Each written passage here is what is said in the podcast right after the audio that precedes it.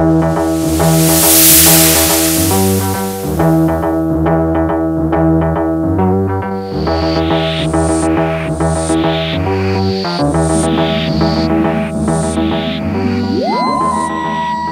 to the Doctor Who 1960s retrospective, exploring episodes from 1965 to 1967. Sit back on a journey of the past, fasten your seatbelts as we visit the past and adventures in the classic BBC long-running science fiction series of Doctor Who.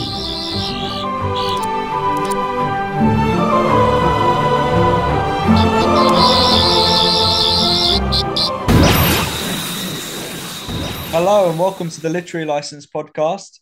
Tonight we are discussing the double bill, the Space Museum, and Doctor Who: The Chase.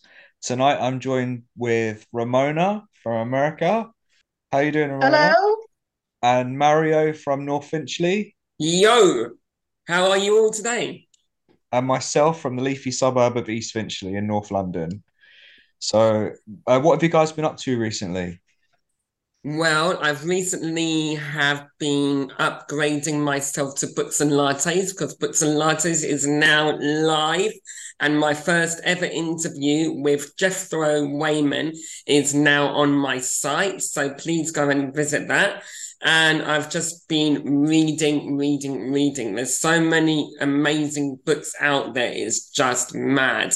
So I'm reading a new fantasy series called Shatter Me at the moment, and it's a series of about eight, nine books, and they are just honestly amazing. Fantastic. And Books and Lattes is your Facebook group. It's my Facebook group and also Marius Writes. It's all linked together as well on Instagram. So everything that you see on Books and Lattes is also on Marius Writes as well. So go check it out. And how about yourself, Ramona? Excited and apprehensive about a lot of things that's going to be happening this time of year besides Halloween, my birthday, and Yay! Christmas. Happy birthday. Happy birthday. Happy birthday Halloween. to you. Happy birthday to you. Happy birthday, Ramona. Happy birthday to you. Yep, you're going to have to edit that out because otherwise you'll wind up having to pay $50,000 in royalties to somebody. Keith, get the edit, get the scissors out, Keith.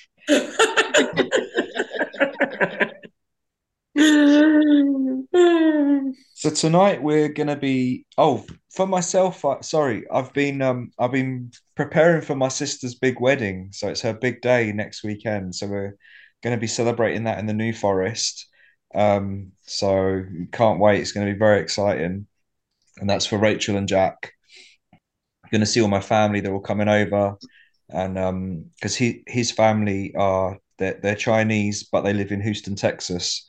So we're gonna meet them for the first time. It's going to be really nice. So we've got a family meal on Wednesday, and then an afternoon tea on the Friday, and then the big day on the Saturday. So really exciting and feeling quite emotional and really happy.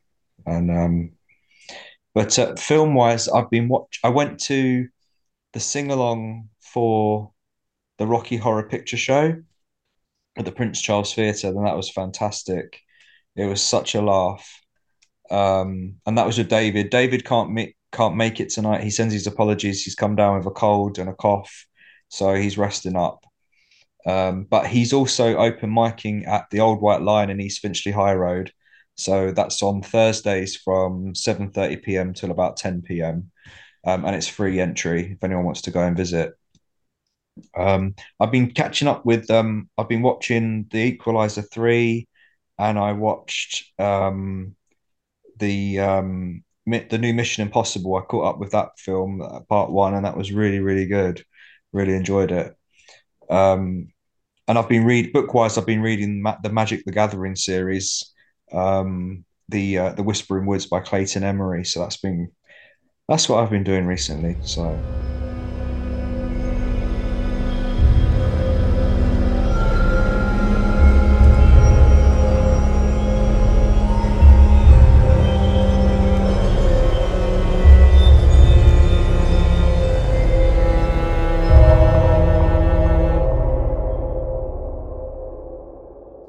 But let's um yeah, we'll get to the Space Museum.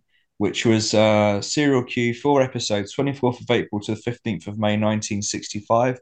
We'll cut to the trailer and we'll be right back.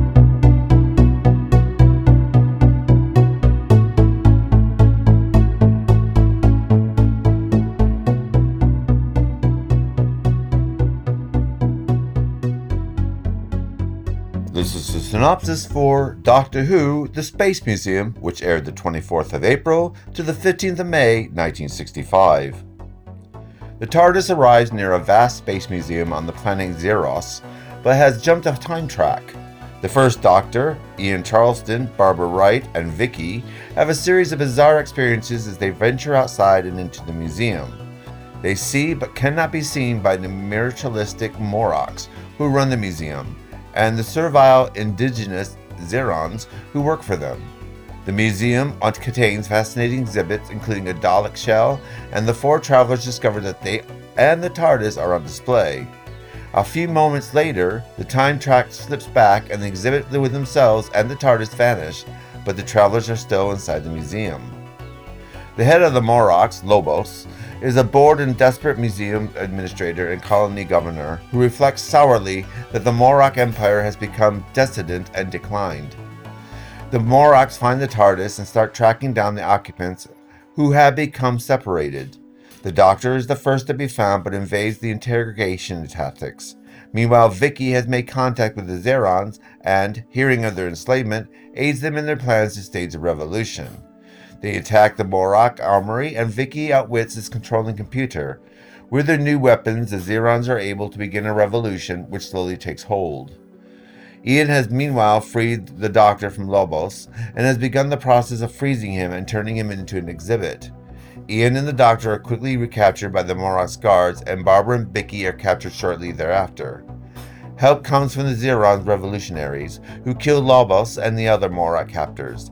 The Xerons destroy the museum. The Doctor, Ian, Barbara, and Vicky take a time-space visualizer as a souvenir and leave in the TARDIS. On the planet Skaro, their departure is noted by the Daleks.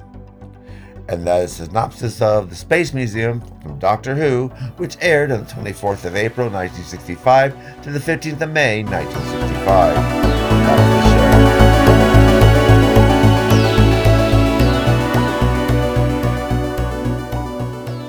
Hello and welcome back to the Literary License podcast. Tonight we are discussing the Space Museum. So I'll throw the doors open. And what are your thoughts, guys? Well, I think me for me, I really enjoyed the Space Museum for the fact that it was quite haunting to begin with. I think right at the beginning, because once they were in that area of the museum, it was so silent. Like they were walking around and the people were walking by them, but they didn't they didn't seem to see them, if you know what I mean. So Dr. Ian, Vicky, and Barbara saw them, but the people didn't see them. And for me, that just freaked me out. It was uh, like they were stuffed corpses, or you know, if you go to Harry Potter World and you see the the dummies with the costumes on just standing in display cabinets, it sort of feels like that like very faceless. Yeah. And the way it was be it was very eerie, the whole thing. And I think that really came out for me. And the fact for that generation, I think they must have been scared watching it. I thought that was my perception of it to be there. But the story itself was really good. I mean, I think from a four episode, I think it was just right for that type of um, serial? First thing is Xeros, where old soldiers go to be put on display. So even the soldiers were part of the exhibit in a way. That the use of gas would have been terrifying and triggering for some people of the 1960s. Um, if you remember, the war had uh, just ended and um, a major mass uh, murderer used gas to uh, not humanely euthanize uh, a great population. And so that that might trigger or upset some people when they see that. And then the Lang the Langoliers, and I wonder if a certain author by the name of King may have seen the Space Museum story and thought of doing the Langoliers. So was King inspired by that story? Because I was waiting for them to show mm-hmm. up. And otherwise, it was a very, very, very good story. It was interesting that the Zaran children were allowed to live while their parents put out. Very timely. Your turn.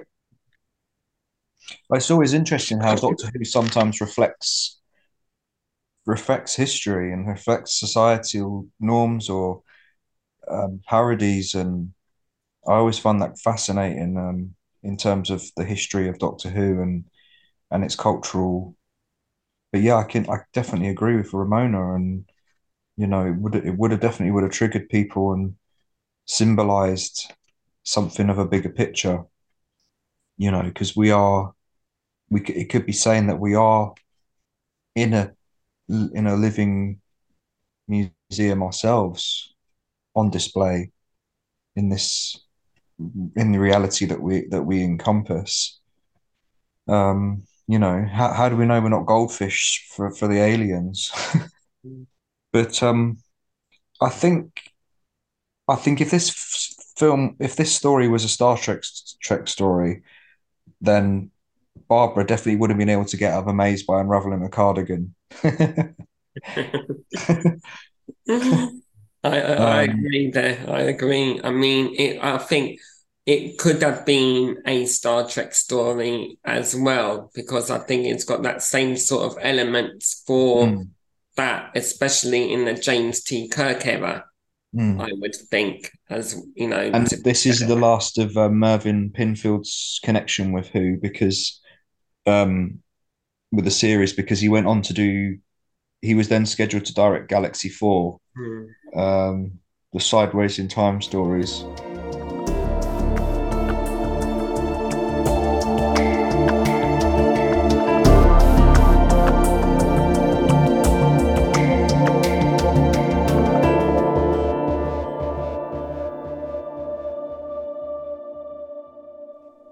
but any favorite moments Well, my favorite moment was right at the end, to be fair, because that's the first time ever that you see something from the next episode opening for that, you know, the next for the chase. Like the dark, you could see the Daleks, and I was just like, what? You know, and that's the first time I've actually ever seen the Space Museum. So I've never saw that bit with the Daleks right at the end. And hmm. that's the very first time for Doctor Who to be doing that. I think, you know, and it that to me was just amazing. That was my favorite bit right at the end there. And even like Vicky, when she was saying, it's like a space museum, she automatically thought that hmm. straight away. That was a moment for me for Vicky. We're like, well done, Vicky. You go, girl. You actually managed to say it before anybody else did. And what are your thoughts about the console room and the TARDIS in this one? Because it starts off as blacked out, um, and that can be quite threatening. And just you know, to to think that um, it freezes them and travels back. Um, and on on recovery, the Doctor can turn the lights on with a flip of a switch, so to speak. Well, if time has stopped, then that means that current has stopped also. Yeah.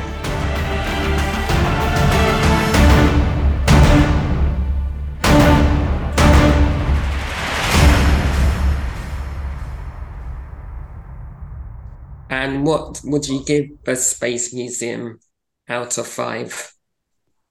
Five. Five as well, definitely. Yeah, I agree. From a desert world, Xeros. I keep thinking of Xerox, the printing company, but um, the uh, I suppose it was a place of peace before the Moroks came. Um, but overall, it was enjoyable. Four parts. I think it was four parts. Yeah, four parts. What was it? Um, something about the outfits that the uh, Moroks wore. Uh, they looked a little similar to uh, what the two Didoans wore at the end of uh, their episode with uh, Koquillion, where they Hmm. picked up Vicky. Hmm. yeah, And ratings wise, um, the they first. all weren't. Sorry, sorry, Barry. That's right. Go go ahead. Uh, so ratings wise, the Space Museum episode one received 10.5 million viewers. The Dimensions of Time, which funnily enough, when I looked at it and I thought, oh, hang on, Dimensions in Time, so no um, reference there, but for me that could have been a reference, was 9.2 million viewers. The Search, 8.5 million viewers, and the final phase, 8.5 as well. And those were healthy back in 1965. So you had Richard Shaw was Lobos, Jeremy Bulloch was Tor, uh, Bill Starkey was one of the Xerons, and working Yeah. titles were Zone Seven and the four the four dimensions of time.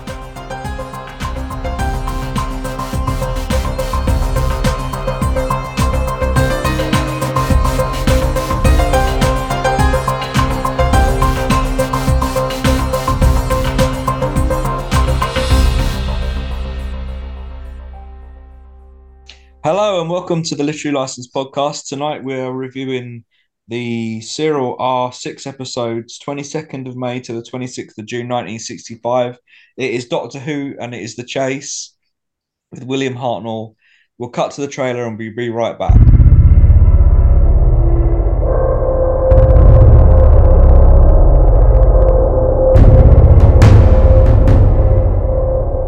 This is a synopsis for Doctor Who The Chase, which aired from the 22nd of May to the 26th of June 1965. While companions Ian Chesterton and Vicky explore the Saguaro Desert on the planet Aridius, the first Doctor and Barbara Wright remain in the TARDIS. On the time space visualizer, they see the Daleks embarking on a plan to follow the TARDIS to the Aridius to exterminate the Doctor and his companions and seize the ship. Realizing that these events happened in the past and that the Daleks may already be on Aridius, the Doctor and Barbara venture out to warn Ian and Vicky, only to see the Daleks emerging from the sands after a dust storm. The Doctor and Barbara are saved by the native Aridians and are reunited with Vicky and Ian, who were injured after the encounter with the Mire Beast. The beasts attack again, and in the confusion, the Doctor and his friends flee to the TARDIS, evading Daleks who had discovered it buried in the sand. The Daleks pursue the TARDIS through the time and space in their own vessel. The Doctor and companions stop atop the Empire State Building in New York City in 1966. After they leave, a Dalek appears. They are later mistaken for stowaways on the Mary Celeste until the Daleks arrive and frightened boat crew abandon the ship. Subsequently landing in a mysterious old house, the Doctor and his companions encounter Dracula and Frankenstein's monster, who attack the pursuing Daleks. In the confusion, the Doctors, Ian and Barbara leave Bar- Vicky behind, unaware the monsters were actually robots in a defunct futuristic theme park attraction. Vicky stows away aboard the Dalek ship and witnesses from them create an android replica of the Doctor, programming to kill the TARDIS crew, which is dispatched on the arrival of the hostile jungle world of Mechanus. Vicky reunites with the Doctor, Ian, and Barbara, but a fight ensues between Ian and the real Doctor once the robot duplicate appears, claiming to be the original. When the robot Doctor mistakenly refers to Vicky as his granddaughter Susan, Barbara realizes and the real Doctor disables his doppelganger. As the Doctor and his companions venture into the metal city above the jungle, Mechanoids imprison them with shipwrecked human astronaut Steven Taylor. Under the cover of the Daleks' attack on the city, the Doctor and his companions escape. Upon discovering the Daleks' time machine and considering it more reliable than the TARDIS, Ian and Barbara persuade the Doctor to help them operate it to return to London in their own time. Upon arriving in London, 1965, Ian and Barbara set the time machine to auto destruct. The Doctor and Vicky witness a conversation between Ian and Barbara on the time space visualizer. The Doctor says that he will miss them, and he and Vicky depart in the TARDIS. And that is the plot synopsis for Doctor Who The Chase, which aired from the 22nd of May to the 26th of June 1965. Back to the show, back to the show, back to the show, back to the show. Back to the show.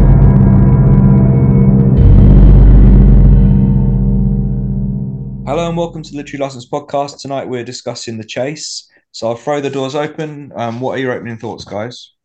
Well, this was really sad for me, this um serial The Chase, because this is the last appearances of the original, original characters, Ian Chesterton and Barbara Wright. I mean, this was just, I mean, I, I had a tear in my eye because they were the original and you know but from the very first episode all the way up to now it's just they've been through so much together in the time that we have seen them. Their characters grew from school teachers to adventurers to heroes.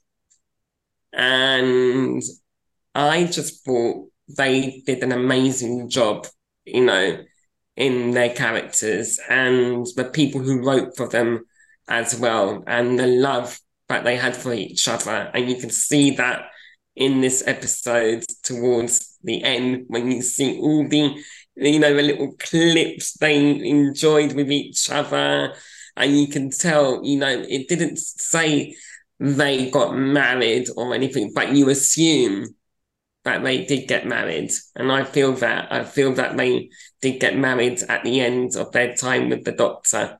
And I think the doctor did go to their wedding as well at some point too. I mean, the story itself was unbelievable, amazing. I mean, I love the chase. I know some people say it, you know, it wasn't their favorite, but for me, I enjoyed the whole series, the whole episodes, I think. And it had the Daleks. What more do you want? I enjoyed the technical side of the show where they introduced a few more pieces of Doctor Who technology. The TARDIS magnet, which helps you find the TARDIS, even if her real world interface has been withdrawn. Um, I also like the space time visualizer, which they got from Xeros. Let you see things that happened in the past from other other times and other destinations or places. And Vicky, she surmised that it could only pick up things that happened in the past that they that the events were recorded on light neutrinos. And uh, I enjoyed that. Mm. I I also enjoyed that. Um, oh, blanking. Oh, the haunted house. I enjoyed that. My favorite. Have, have you ever been so mad where you flipped the Dalek? Well, Frankenstein was.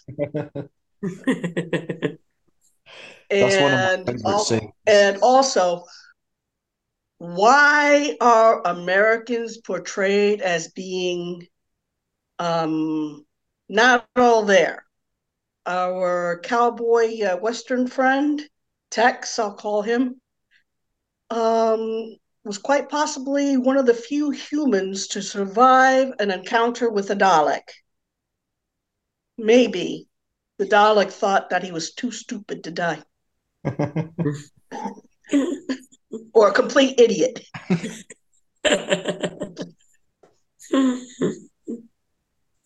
I totally agree. I, I love the the visualizer and the TARDIS.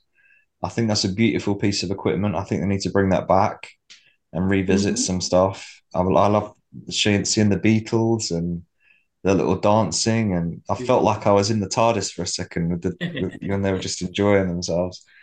Um, the haunted house scene, one of my favorite scenes of Doctor Who lore. Like, I just love it when Dracula comes and says "Good evening." it's just brilliant. um, it's probably a, the most, I'd say, the most light-hearted Da- Dalek story I think that I've watched. Um, when it, I mean, I know they're chasing him through time, and then it all comes to its head in rem- remembrance of the Daleks and the Hand of Omega, and I get that. But it was like it was almost like the Daleks had gone on holiday. they were just going on a sightseeing tour, catching up with the Doctor to try and exterminate him. Um, I love the mech. Is it the mechanoids? The mechanoids, yes. Oh, they were just gorgeous, man. And I love the noises, the silly noises they make. Uh, Threat, destroy, destroy. and, um, the yeah, I just and obviously I, I I felt emotional when they left the TARDIS. It's the first time I'd seen that episode, so it was a bit vague. The 60s is a bit vague with me because I seen I watched repeatedly 1980s Who a lot and 1970s Who, but I don't. I always sort of neglect the 60s stuff. I will admit that, but it was the first time seeing this, and I, I felt emotional. I thought, "Oh, this is really sad." And I thought, I know they were two years out or whatever, but they still got back home safely um, in a safe period. And I, I think I was thinking if I was in the TARDIS and I just left, I'd probably have a photo shoot as well, just to keep some happy memories.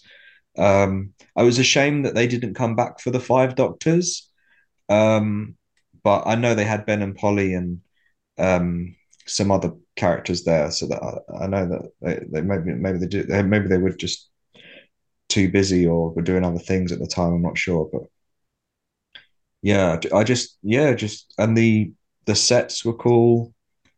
Um, the the dialogue between the companions was brilliant.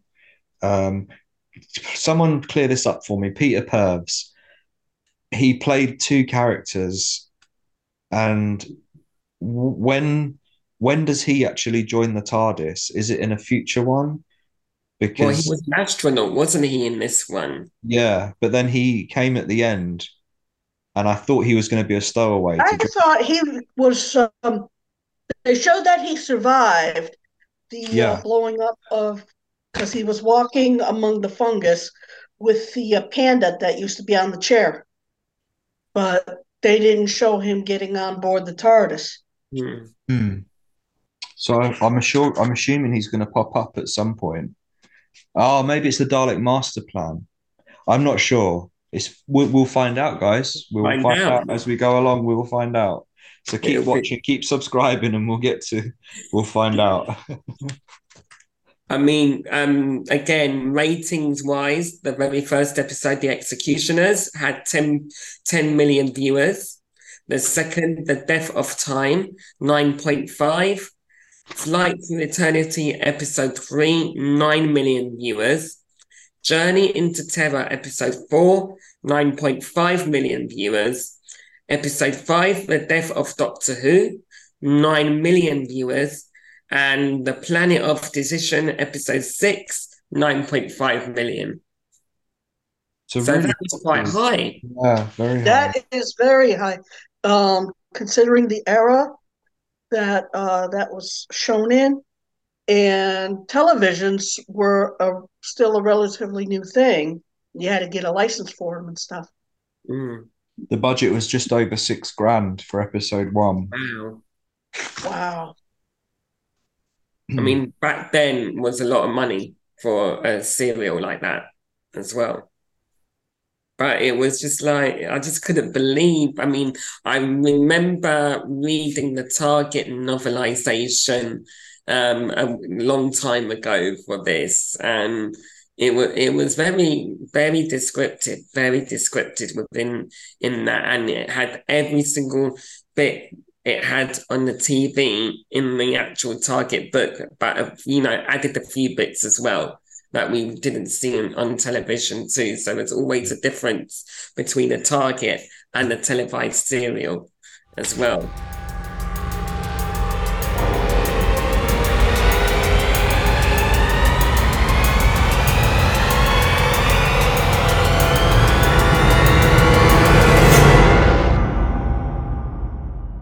And out of five, everybody, I give it a five because of Ian and Barbara's last appearance. yeah, I do me, give it a five. Yeah, they solid um, five. made good use of the Daleks' uh, time travel machine. Yeah. Shame that they had to destroy it, though. They could have let it uh, gather dust and become a um, invisible thing on a corner somewhere until it was needed again. Mm, Mm. good idea. I like that one. Maybe a fan fiction um, type story. I'll give it a solid five as well, definitely. I thought it was a brilliant story, really enjoyable watch. Um, it didn't, it was six, was it six episodes? Six episodes. Yeah, it didn't feel like it when I was watching it because it was enjoyable and it didn't stall or, or, you know, really, really good. Excellent continuity. Yes.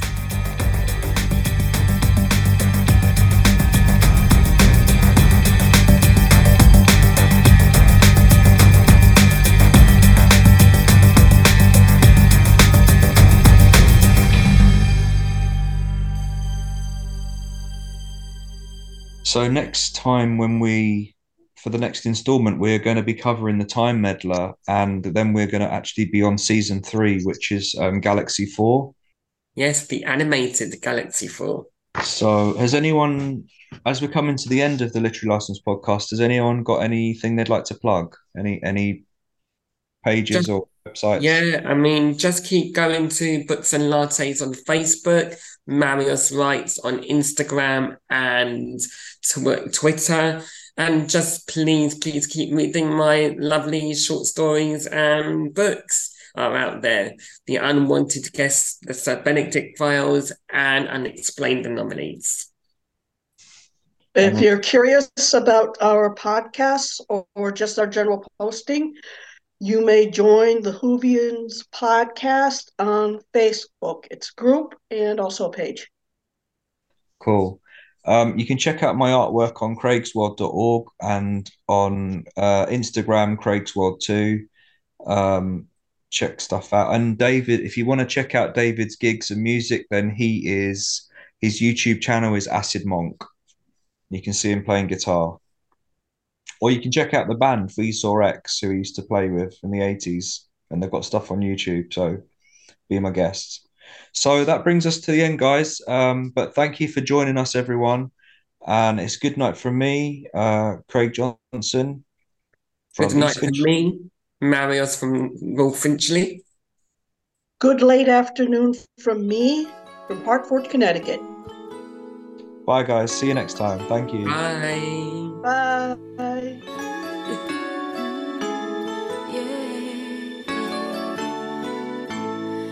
In the years to come, will you think about these moments that we shared? In the years to come,